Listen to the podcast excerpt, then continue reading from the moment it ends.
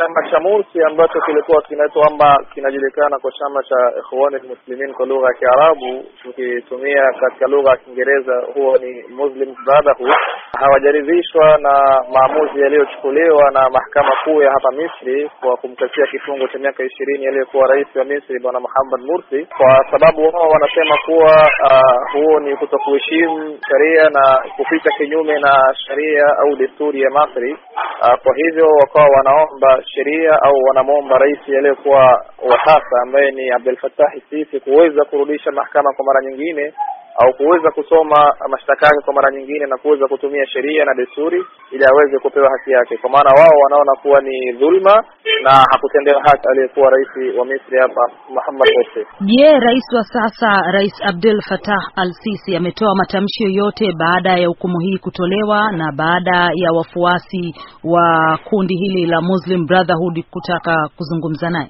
Mpaka kwa sasa hajatoa matamshi ya aina yoyote, lakini kilichotolewa au kilichosemwa na mkubwa wa jeshi ni kuwa uh, itazidisha usalama kwenye sehemu zote tofauti ambazo zilikuwa zikifanyiwa maandamano uh, ili uh, kwa kudhibiti uh, waandamanaji na kuweza kulinda usalama watakao kwa vurugu ambazo zitakazotokea hapa baadaye. Kuna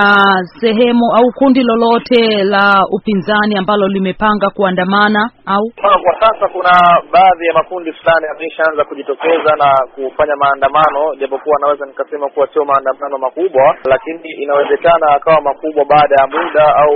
wa, baada ya kukusanyika kwa watu wengi, lakini ka, katika mkoa ambao kazaliwa Muhammad Mursi ambao ni mkoa UNAIDS Sharqia umeandaa maandamano siku ya leo na kwa niaba ya kupinga maamuzi ya mahakama kuu ya Misri. Kwa hiyo kuna baadhi ya sehemu tofauti, ninaweza nikasema sehemu inaitwa Maadi, kuna vikundi vya watu vimeshaanza kujikusanya na kuweza kufanya maandamano kwa njia ya kupinga maamuzi hayo. Na serikali kwa ujumla inawatahadharisha vipi wananchi wa huko Misri pamoja na maeneo au vitongoji vidogo vidogo vyenye ushawishi mkubwa wa kisiasa? Serikali kama kawaida inawahusia wananchi kuto kuweza kukusanyika na kuweza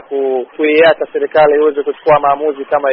kama ilivyo, wasiingilie katika maamuzi ya serikali, kujihusisha na maandamano ya aina yoyote, kwa sababu wao wanasema kuwa sheria iliyochukuliwa ni sheria ambayo iliyo sahihi na haijamdhulumu mtu wa aina yoyote. Wanaomba watu kuweza kukubali hayo maamuzi na kuweza kujilinda maandamano ya aina yoyote dhidi ya serikali.